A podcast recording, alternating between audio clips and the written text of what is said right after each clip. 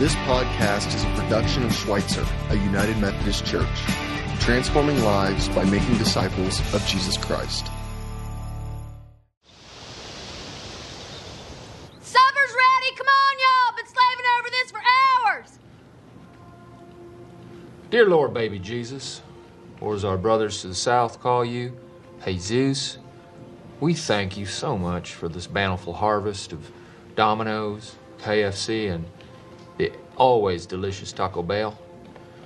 I just want to take time to say thank you for my family, my two beautiful, beautiful, handsome, striking sons, Walker and Texas Ranger, or TR as we call him. And of course, my red hot smoking wife, Carley, who is a stone cold fox. Mm. Also, want to thank you for my best friend and teammate, Cal Naughton Jr., who's got my back no matter what.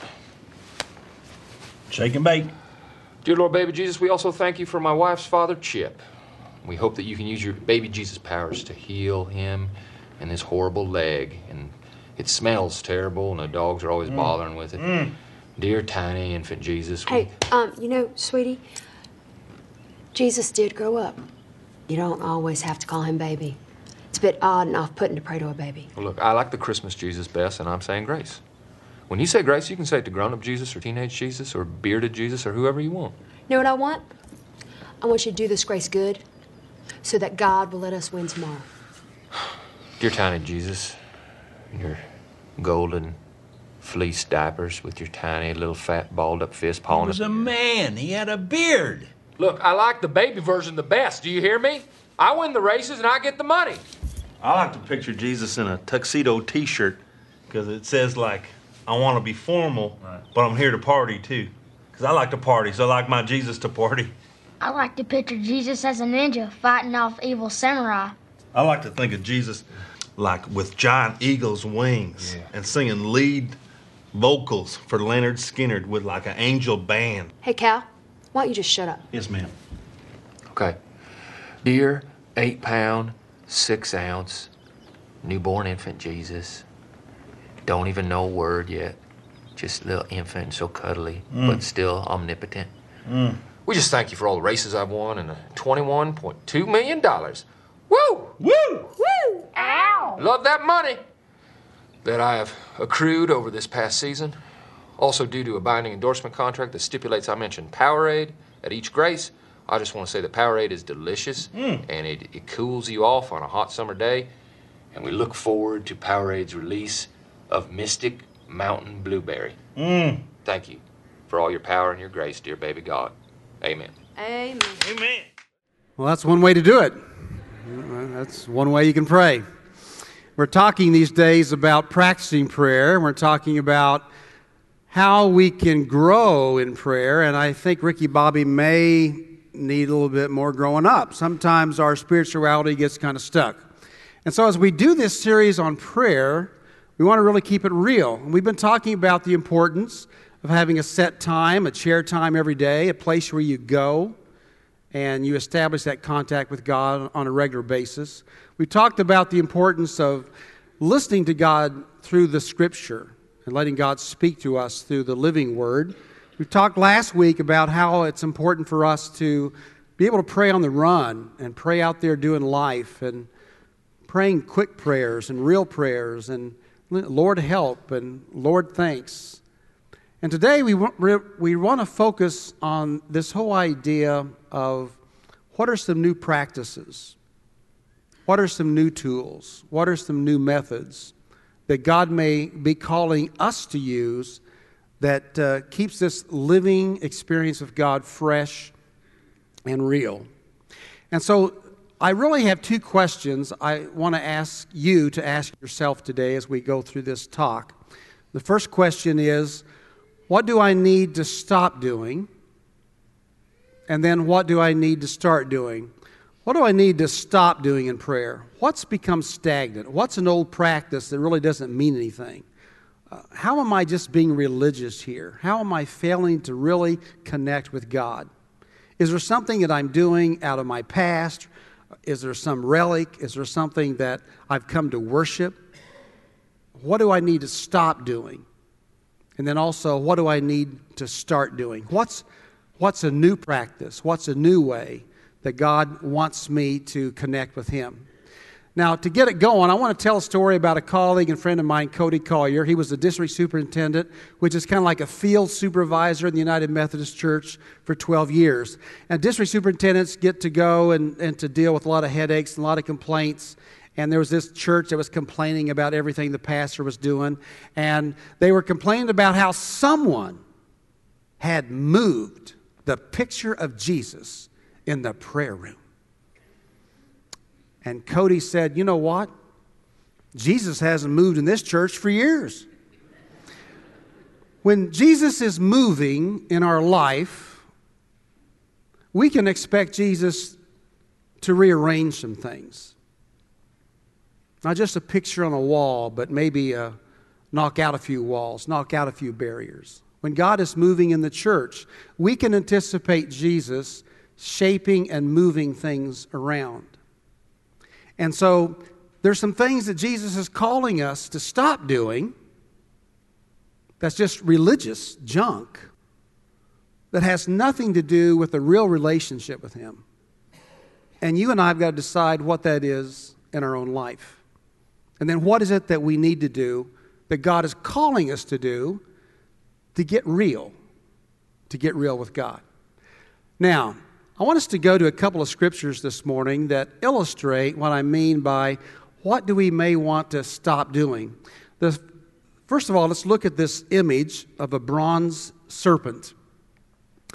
Perhaps you remember the story in Numbers where the people of Israel are in the wilderness and they're complaining about anything imaginable, and God sends serpents, and the serpents bite people and they die. And God says to Moses, the leader, I want you to build this pole of a bronze serpent and lift it up. And if you do this, people will look at that serpent and they'll be healed. And they were. But centuries later, guess what Israel had been doing? They'd been worshiping the bronze serpent. They'd taken some relic from their past, some practice from their past, and they were offering sacrifices to it. And so in 2 Kings, you read about Hezekiah that became king of Israel. In the third year of King Hoshea, son of Elah of Israel, Hezekiah, son of King Ahaz of Judah, began to reign, which is the Bible's way of saying Hezekiah became king. What did Hezekiah do? It's interesting. He removed the high places. In other words, he, he tore down, broke down the pillars, anything that was a false idol to false gods, and he cut down the sacred pole. He broke in pieces the bronze serpent that Moses had made. For until those days, the people of Israel had made offerings to it. So he takes something that was once something that was very meaningful and something that God used in the past, and he tore it to smithereens. Is there something that maybe you uh, are hung up on? You're stuck on? And maybe that thing has even become God to you. Is there a bronze serpent that you need to just tear down and break into pieces? A bronze serpent for me was, um, until about 10 years ago, I was really just locked into the United Methodist faith tradition. Been a part of this tradition all my life. And it was a bronze serpent for me to tear down was this whole idea that I could learn something about prayer and faith from people of other denominations and other streams of faith. I could learn more about prayer sometimes from charismatics or from Catholics. I didn't care what brothers or sisters, and I don't today, who I can learn from that are outside my own faith tradition within the broader Christianity's tree. I had to break that serpent. Now, the younger you are, the less likely you are to be hung up in denominationalism. I think that's a good thing. I got to tell this story real quick. A few months ago, we had this lady that was here in the church, and she was a Baptist. That's fine to be a Baptist. Nothing wrong with that. And she was proud of it. She was telling me she was a Baptist in the foyer. So I'm kind of ornery sometimes, and I like to mess with people. And so I said to her, Do you know that there won't be any Baptists in heaven? And you could just see her whole back rise up. You know, she was, Oh, yes, there will be, she said. I said, No. There won't be any Baptists in heaven. There won't be any Methodists there. There won't be any Presbyterians there. There won't be Episcopalians there. We'll all be known by this one name. So, one of the things, friends, that I really want to encourage you to do, I'm not asking you to leave Schweitzer. Don't do that, no. But uh, check out what you can learn from other faith streams in our faith. Uh, that's the way we grow. And until I broke that serpent, well, I was pretty limited. My faith was pretty stagnant. I was pretty vanilla in my praying. So you got to break the serpent. And we got to grow and learn not to be so daggone religious. Jesus had a lot of trouble with religious people.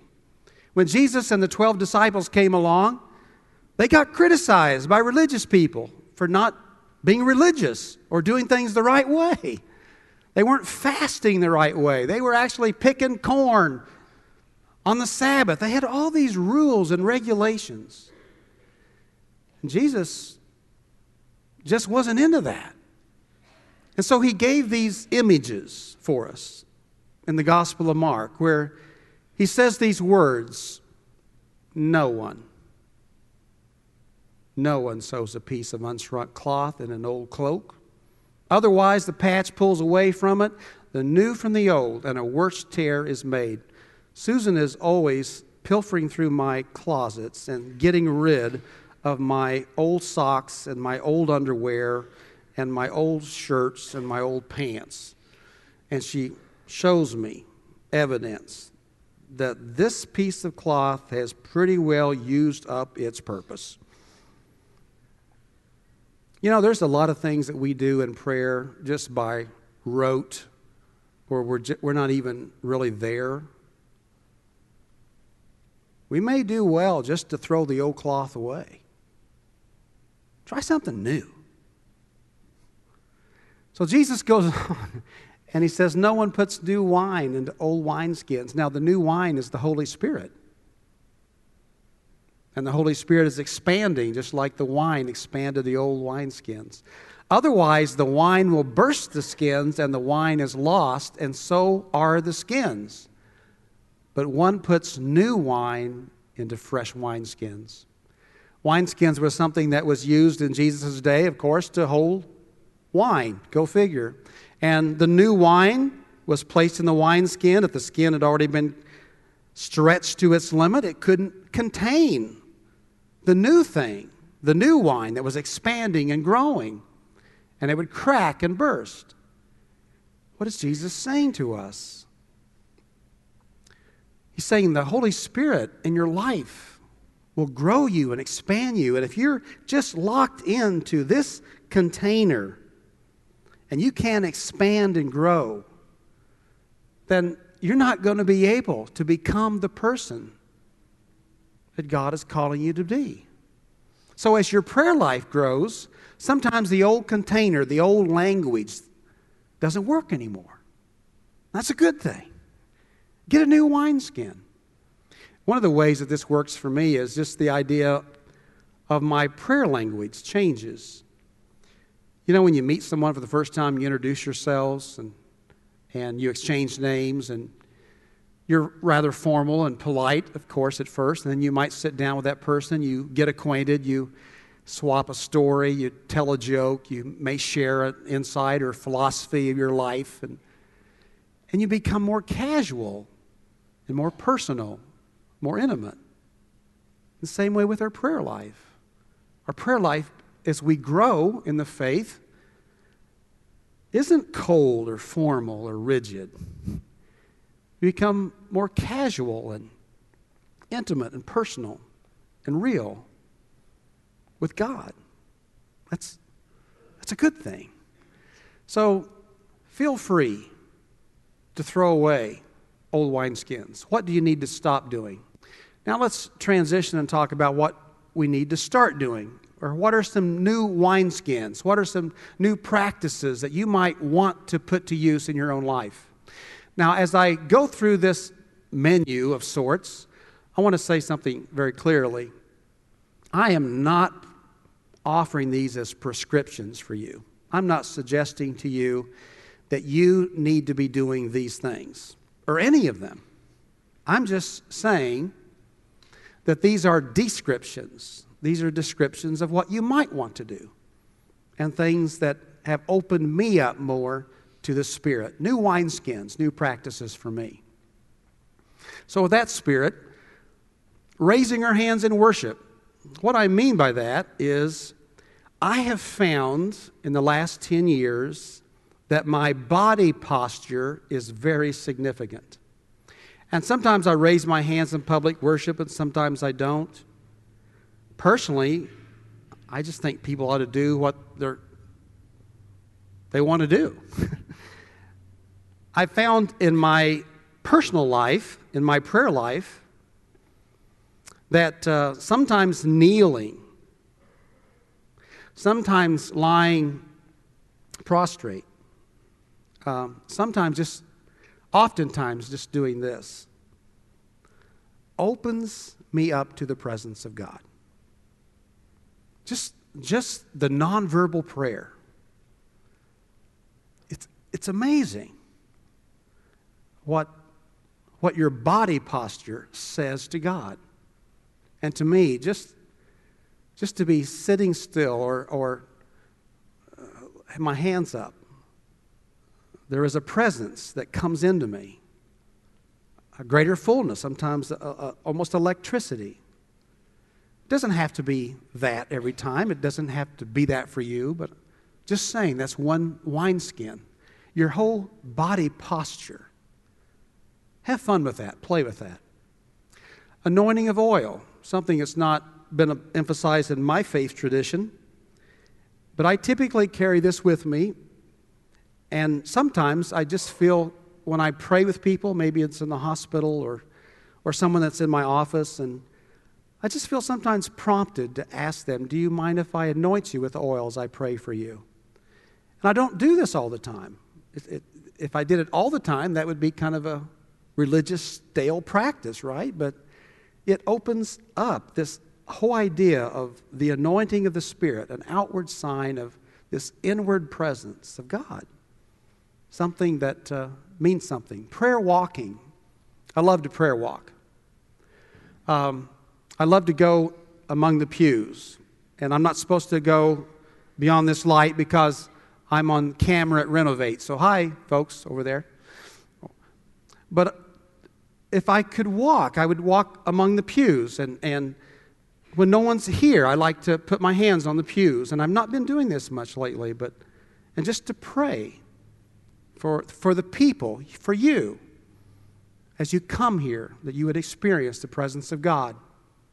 Pray up here for the band, pray for myself, anyone that's leading worship. To prayer walk out in your community, in your neighborhood. Just, you know, I love the idea that we can pray with our eyes open. And by the way, if you're prayer walking, I recommend your eyes being open. A couple of weeks ago, as I just asked God as I go, I walked the Galloway Trail, and I was asking God, is there someone that you want me to connect with? And just help me to be open to that. And I walked up to the Galloway Cemetery, and there's this biker up there, and sure enough, he just starts talking to me, and he says, "You know what? We're all going to wind up right down there. And I said to him, Well, you know what, brother? I want to wind up up there. And it led to a conversation. You can walk in your neighborhood, you can be driving your car, you're, you're noticing people, seeing people, asking God to bless people. And sometimes there's thoughts that come to mind. But pray with your eyes open to all that God is doing in this world. Don't have to always pray with your eyes shut. prayer retreats. personal prayer retreats, prayer uh, retreats with a few other people, church wide prayer retreats. Open us up to the experience of God. There's nothing more profound than being able to take your iPhone and just turn it off for 24 hours. You ever do that? It's amazing what can happen when you unplug and you just let God speak into your life, give God elbow room. So I do this on a regular basis.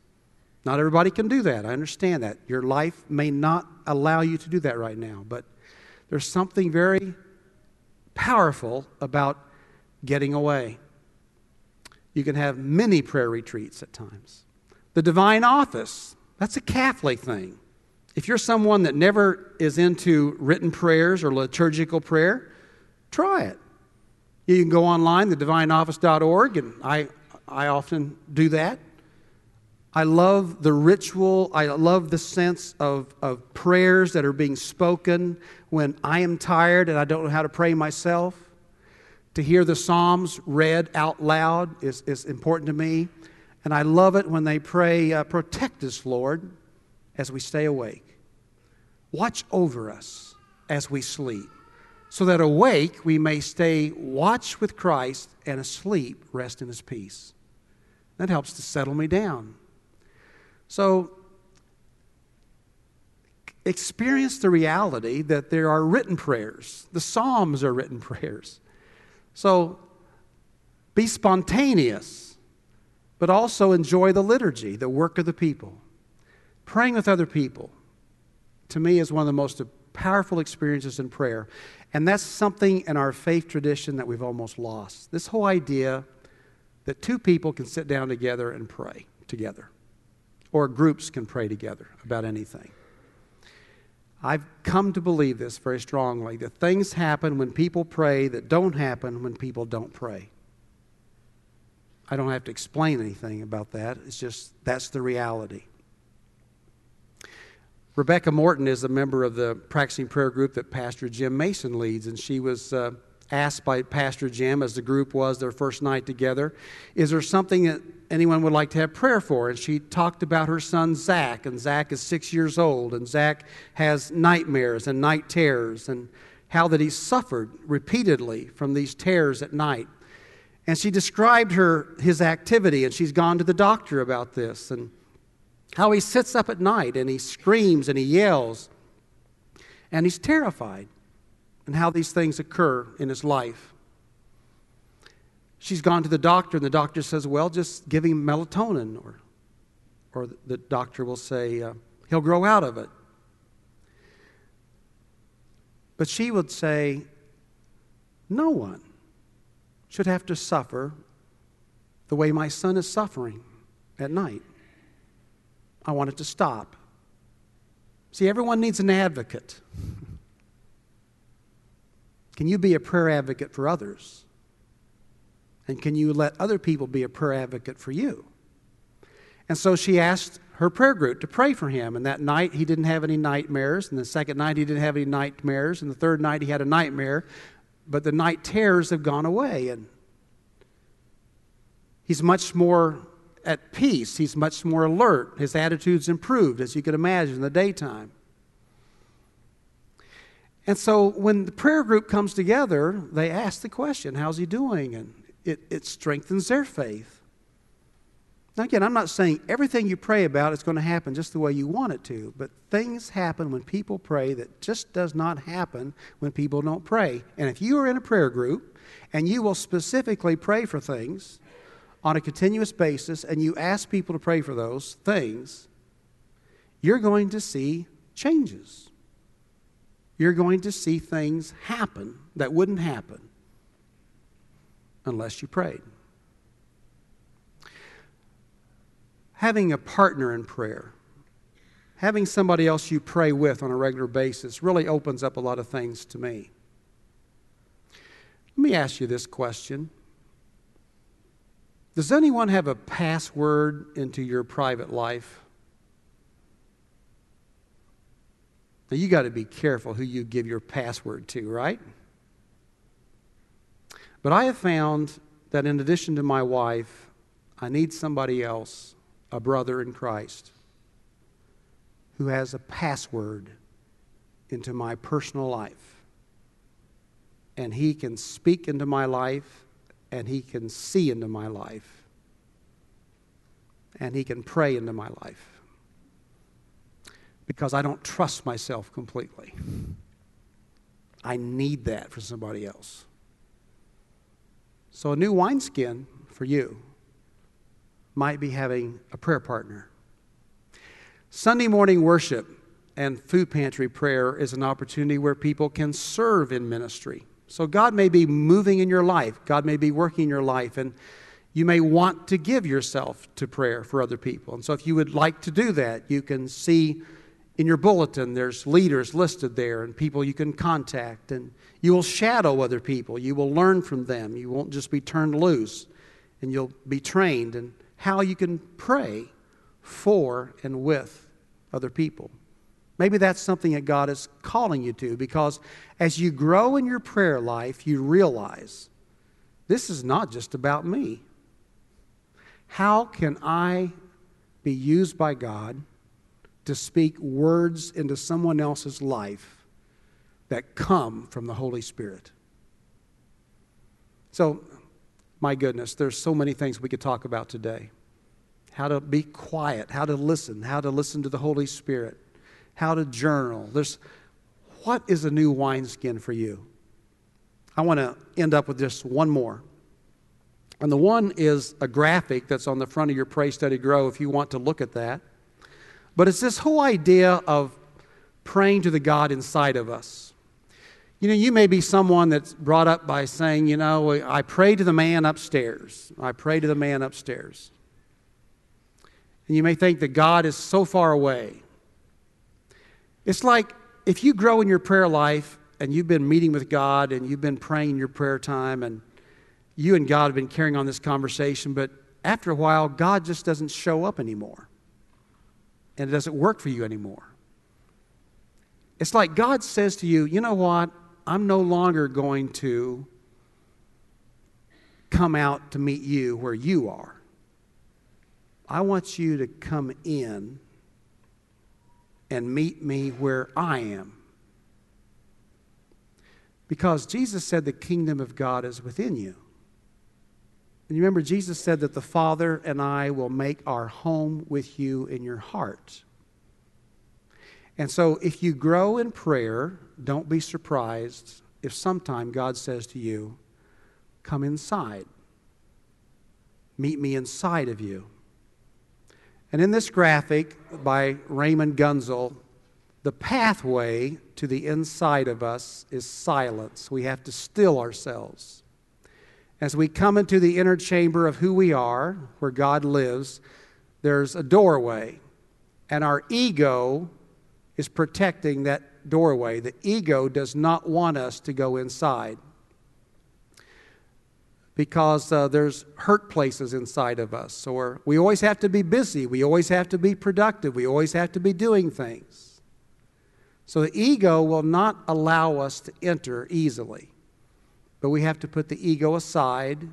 And as we go into our inner life, this first circle can be just something that we enjoy doing with God or being or doing nothing. It's it's the arts, it's developing ourselves, it's just having fun, it's learning to laugh with God, it's, it's experiencing God in a way that we didn't think possible.